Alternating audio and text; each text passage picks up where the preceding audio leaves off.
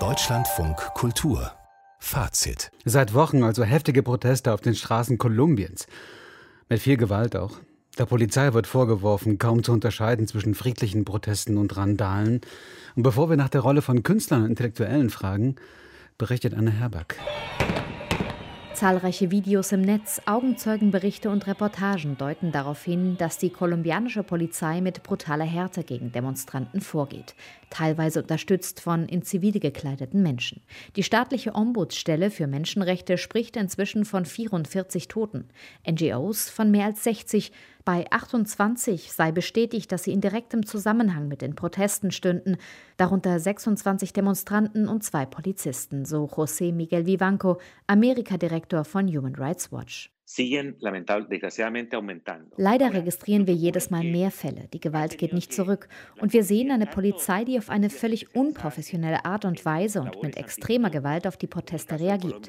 Die nicht unterscheidet zwischen gewalttätigen Randalierern, die Brandstiftung begehen, Polizeistationen angreifen, was kriminelle Akte sind, die untersucht werden müssen, und friedlichen Demonstranten, die ein durch die Verfassung garantiertes Recht ausüben, das die Polizei schützen müsste. Aber dafür sind sie überhaupt nicht vorbereitet.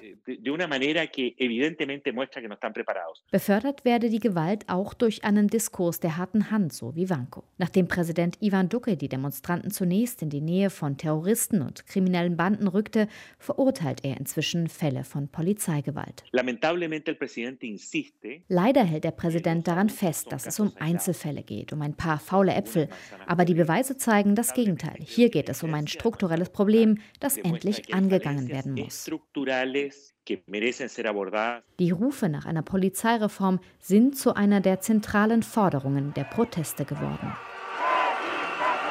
Pro Proteste vor allem wegen der sozialen Notlage von Millionen Kolumbianern. Oscar Ardila ist aus Kolumbien stammender Kurator, der seit über zehn Jahren in Deutschland lebt. Guten Abend. Ja, guten Abend. Vielen Dank für die Einladung. Welche Rolle spielt die Kunstszene, welche Rolle spielen Künstler, Künstlerinnen bei diesen Protesten? So, äh, um das ein bisschen besser zu verstehen, muss man ein bisschen zurückblicken und 2006 so die Friedensabkommen so anschauen. Und in der Zeit wurde so Raum sozusagen für Kunst, die auch so mit Aktivismus zu tun hat, so ermöglicht. Das heißt, so viele Künstler oder es wurde so eine Politik der Erinnerung so entwickelt, damit so Künstler zusammen mit äh, sozialen Projekten oder mit dem Opfer oder mit äh, verschiedenen Gemeinschaften so zusammenarbeiten konnten. Und daher ist es diese Konstellation zwischen, zwischen so Kunst und Aktivismus so wieder entstanden. Und jetzt funktioniert das auch so, dass Kunst und sagen wir die Aktivisten, die da vorne sitzen oder stehen, äh, zusammenarbeiten. Ja, so ganz Besonderes ist es, dass äh, Künstler oder Kulturschaffende bei den Demonstrationen so mitmachen und eine alternative so Wahrnehmung so der Protesten für die Bevölkerung so anbieten. Ich meine, es ist ähm, unserem Land so diese langhaltende so Konflikt, so die, die Wahrnehmung, dass politisch engagiert zu sein, dass bei einer Demonstration teilzunehmen, es ist auch so etwas kriminell oder etwas so Böses gemeint.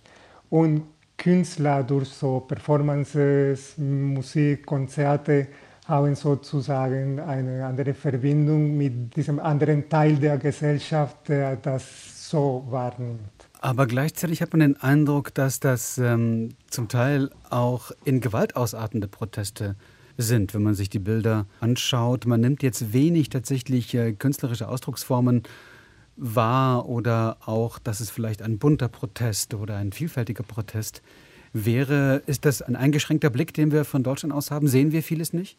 Ja, ich muss sagen, vielleicht, dass wir nicht davon viel berichtet, aber es gibt sozusagen sehr viele Demonstrationen, wo es keine Gewalt gibt und wo es vorne richtige so Musiker, Künstler und ja, so Theaterleute, Kulturschaffende so stehen und einfach sagen wir so ruhig, freundlich und sehr engagiert mäßig so das durchführen. Ja, und das sind dann Forderungen von Demonstrantinnen und Demonstranten oder sind das auch künstlerische Ausdrucksformen? Sie haben es ja schon angedeutet, also äh, spielen der Performances eine Rolle, vielleicht Musik oder, oder, oder andere Formen, da gibt es ja viele, viele Möglichkeiten. Ne?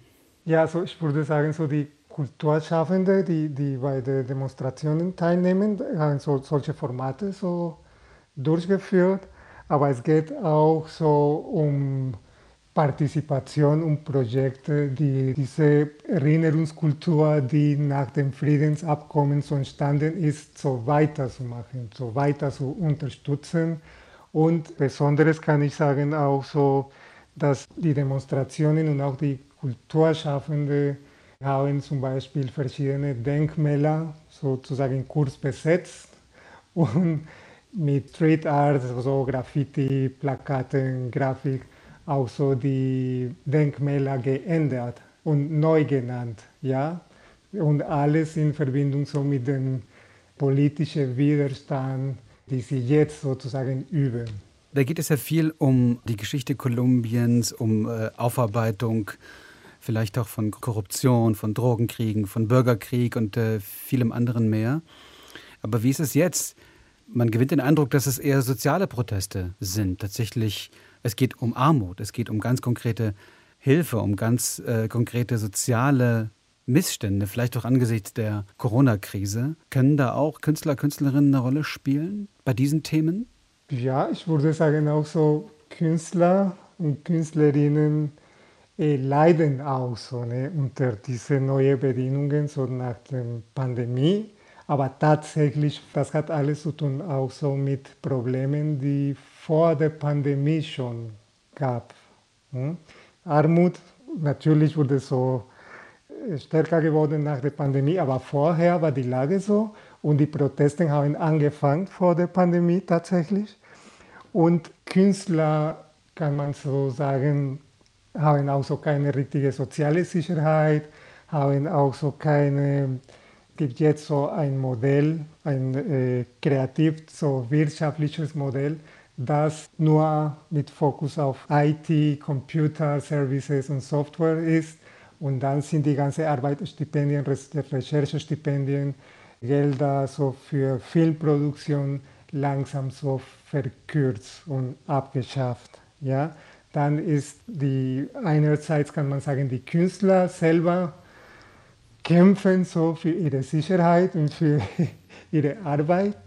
Und andererseits, die, ich finde, so die wichtigste Rolle ist, zu zeigen zu dieser gespaltenen Gesellschaft, dass sich demonstrieren und politisch engagiert zu sein, so kein kriminelle Tat ist. Und das ist Unsere kolumbianische Gesellschaft ist leider damit sehr stark geprägt.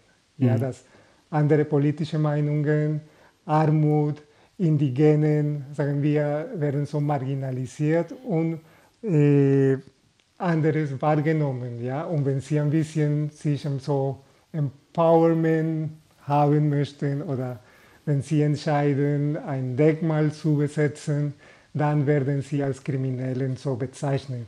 Und das soll diese andere Teil so der Gesellschaft verstehen, dass es, es geht um genauso, wie können wir so in, uns in Dialog setzen und schauen, so wie wir so Armut, Hunger und soziale Sicherheit so besser machen können. Weil Sie sagen, dass der Protestierende schnell ins Kriminelle erklärt werden.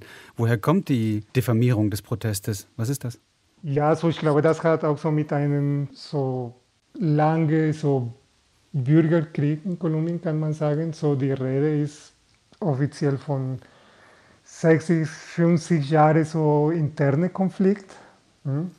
Und unter diesem Rahmen zum Beispiel, als sozusagen die Guerillagruppen tätig waren oder die Narkotrafikanten auch so sehr stark waren in den 80er, 70er Jahren, wurde zum Beispiel die Polizei und die Militär so, waren so tätig gegen diese Aktionen. Ja, das ist äh, so mit Gewalt und auch so mit einer Art von, äh, sagen wir, böse Vorstellung von Kommunismus gibt, äh, gekämpft. Und daher so kann ich sagen, so Mittelklasse und nach oben so haben so viele Vorurteile so gegen so eine äh, unabhängige politische Meinung oder Leute, die politisch engagiert sind. Das sagt der Kurator Oscar Ardilla, der aus Kolumbien stammt und in Berlin lebt. Ich danke Ihnen sehr für das Gespräch. Sehr gerne. Vielen Dank. Schönen Abend noch.